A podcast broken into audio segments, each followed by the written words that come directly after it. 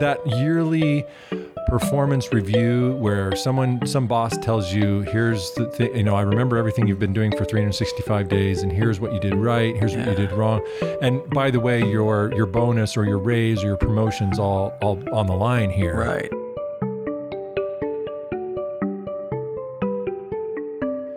Welcome to WorkWise, the growth mindset for wisdom at work. I'm Ken Kennard, Chief Creative Officer at Accent Interactive, and joining me is Michael Boys of Credo Consulting. In this episode, we ask if the performance appraisal is dead, or if it should be.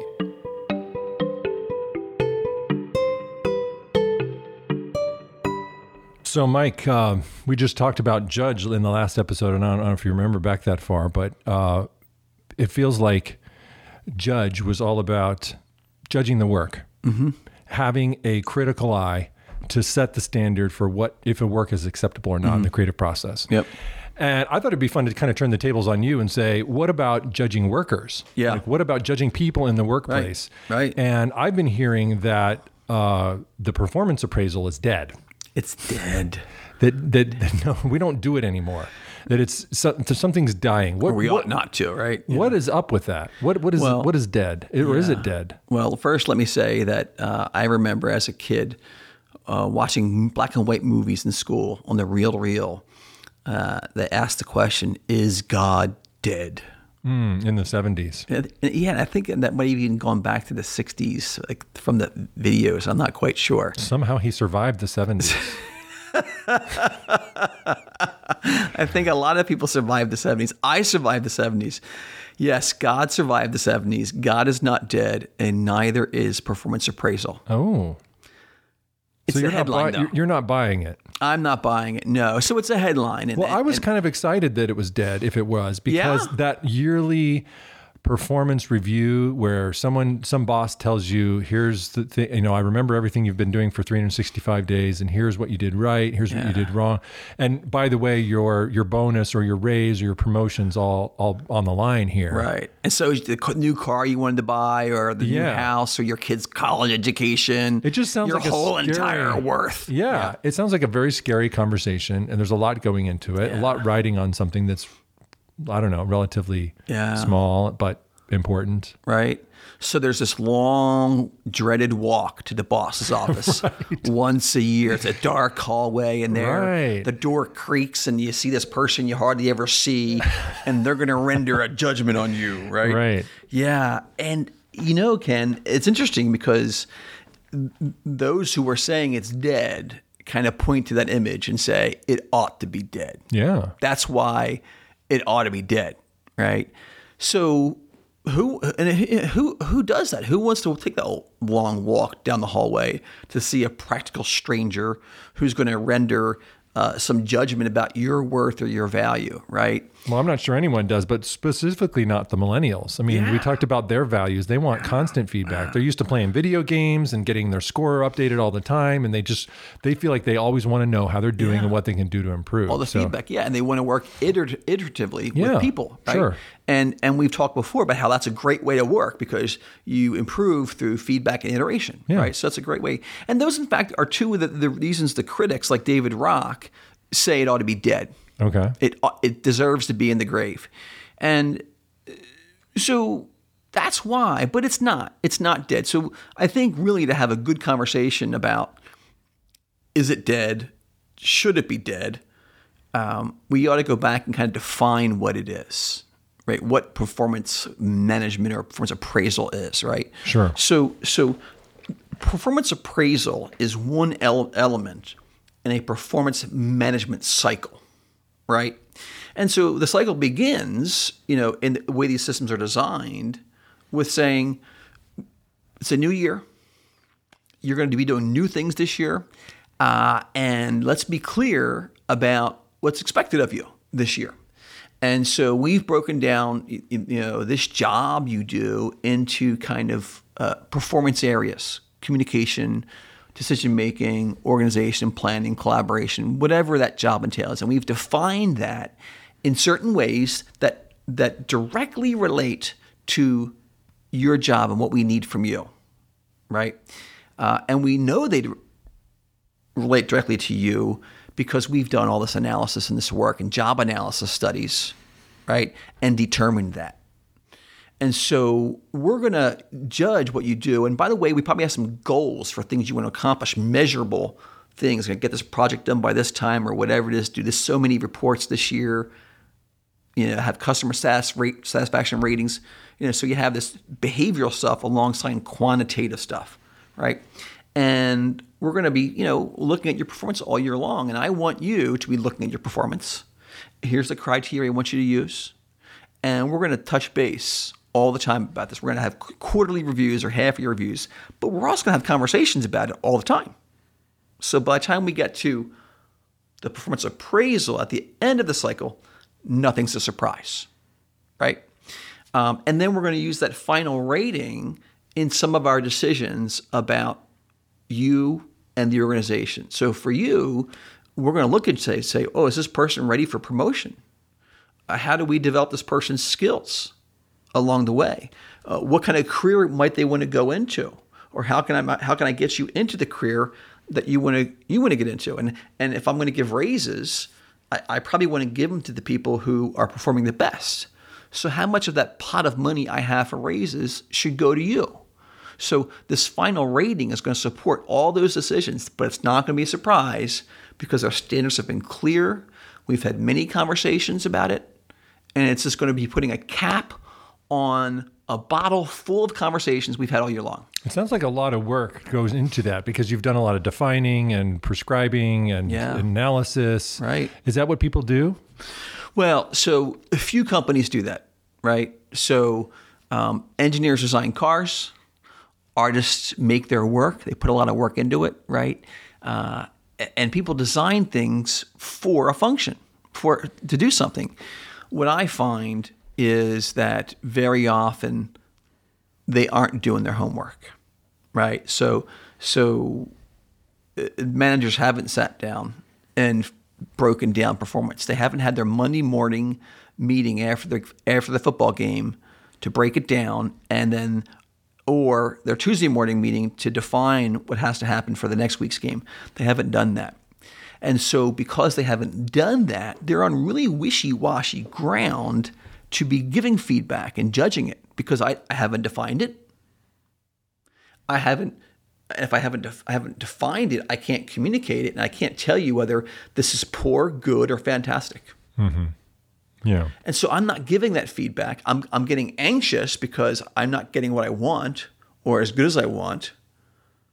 But I'm in no I'm in no position to give feedback, so I avoid it, and I just get more and more anxious. And then I stop communicating because I'm getting anxious. So you've kind of described the ideal, the way it was supposed to work, Right. And you're saying people are getting rid of that, or they're they at least want to change it, Right. What are the What's the new? What What are people recommending now? Right. Are there any experts that say here's a good way to do Right. it, given our new world? Yeah. So the new, so the new ag- acknowledges a, a few things. One is that they acknowledge that there often is this long walk down the hallway, um, and they want to, and people avoid that. Yeah, because they're going to be judged, sure. and so they say, well, "Let's get rid of that. Let's have just have frequent check-ins." Yeah, In fact, work is more um, dynamic these days, and people are doing a lot of project work and design work, things where collaboration's needed, things that come and go. And what's needed for this project might not be what's needed for this project. And I'm going to put you on projects where your your talents will be used yeah, as opposed to where you're weak. And so they're saying, let's design performance appraisal for project based stuff that's more fluid, where collaboration is needed, and give feedback all the time, early and often. early and often Yep. right? Which is great. And it's not contrary to the system we just described. Right. What is different, though, is truthfully, in the past, um, people didn't switch from projects to projects to projects as much as they do now. Yeah. Work is tends to be more project oriented because we move at a faster pace.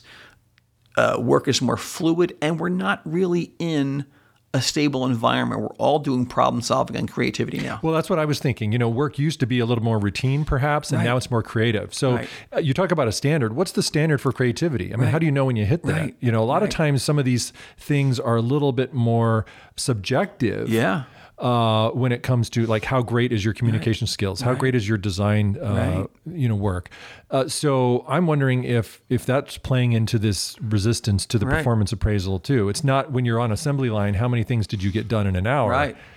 So Right. how much is that playing into the people, and how can we adjust an appraisal Yeah. system for the fact that work is not only more Right. fluid, but it's a little bit more abstract? Yeah. Well, it's a real simple jump, or not even a jump, it's a step. What do, what do you and I do when we have a new client? We sit them down and talk with them about what they're looking for. What do they want? What's success going to look like? How are we going to get there? Right? And so you define it by project.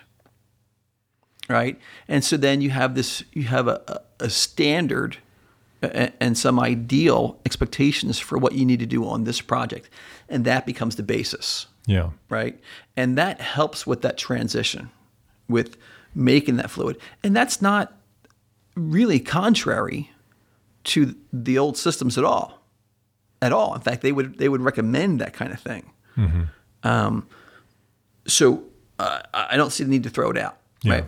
Um, the new systems would you know often they um, some of them are are saying maybe we got to change the question maybe we shouldn't break down performance into behaviors uh, maybe we shouldn't break them down into goals maybe we should just um, ask different questions and so in fact one of the one of the proponents of this kind of system is deloitte where Marcus Buckingham, I think, is now. In 2015, they wrote an article on HBR, and he kind of showed us what they were asking now. And they would ask team members and, pro- well, project leaders that people were on, on each project they're on, they asked them four questions. One is Given what I know of this person's performance, and if it were my money, I would award this person the highest possible compensation increase and bonus they rate them on that from strongly agree to strongly disagree. It's a rating. Notice they're still getting a rating. Um, another question is given what I know of this person's performance, I would always want him or her on my team, which sounds like teamwork, getting along with others. Sure. right? Um, the next question is this person is at risk for low performance, right? And the last one is this person is ready for a promotion today, yes or no, hmm. right? And so they're kind of pro- instead of they say looking back, they're looking forward. Mm-hmm. It's a different way to do it, um, and they think it's working for them. There are some questions with this, though, right?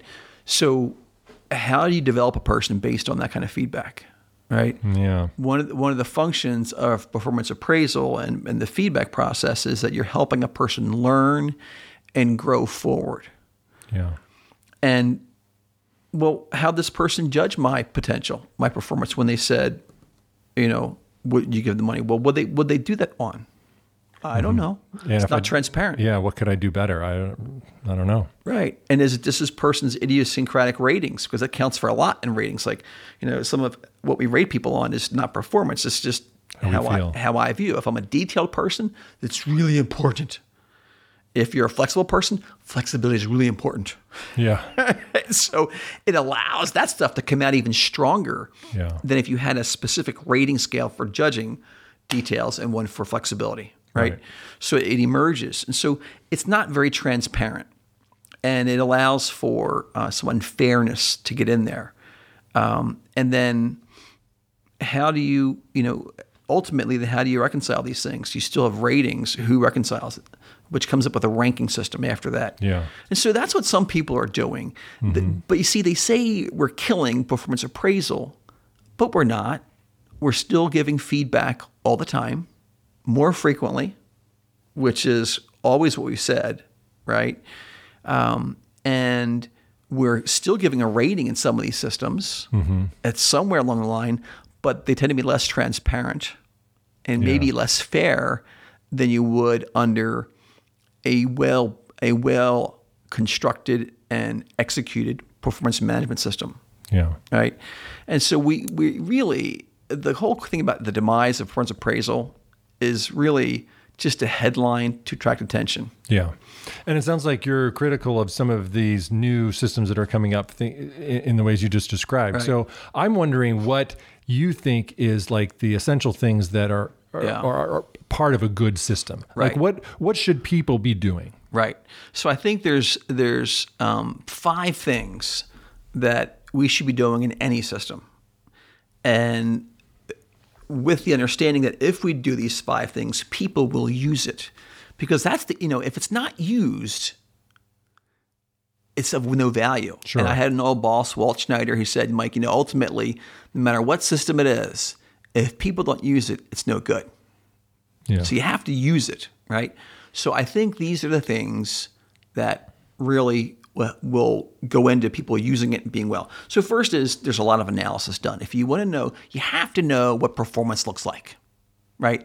So we talked to Steve Jobs. He went out and said, "Well, what's sleek design? What's good? What's quality? Let's study it." He studied the Cuisinart as one example. Yeah, the Cuisinart, right? And so the managers, the people running the company, need to study what performance actually looks like, the outcomes and the behaviors and the processes that give you the outcome you want. They have to know that system inside and out. If you want a well-designed car, car that you that runs well, you study what it takes to make it. Managers, I find, are not good at doing that. They expect the car to kind of build it's like the evolutionary approach to management. They expect it to evolve and happen as opposed to being designed. Mm-hmm. They have to figure it out analyze it specify it so they can get it. So analyze it to death so know what it is the second piece is um, that they um, they have to communicate it and they have to communicate it in every day Can you do that second one again? Yep. This this the second thing is they have to uh, give feedback, right? So they have to when a person's performing, whatever performance level it is, they need to give feedback. And you would say regular, constant feedback, right? Early Yeah. and often. This is a part of the work process. Yeah. Like I always point to athletes.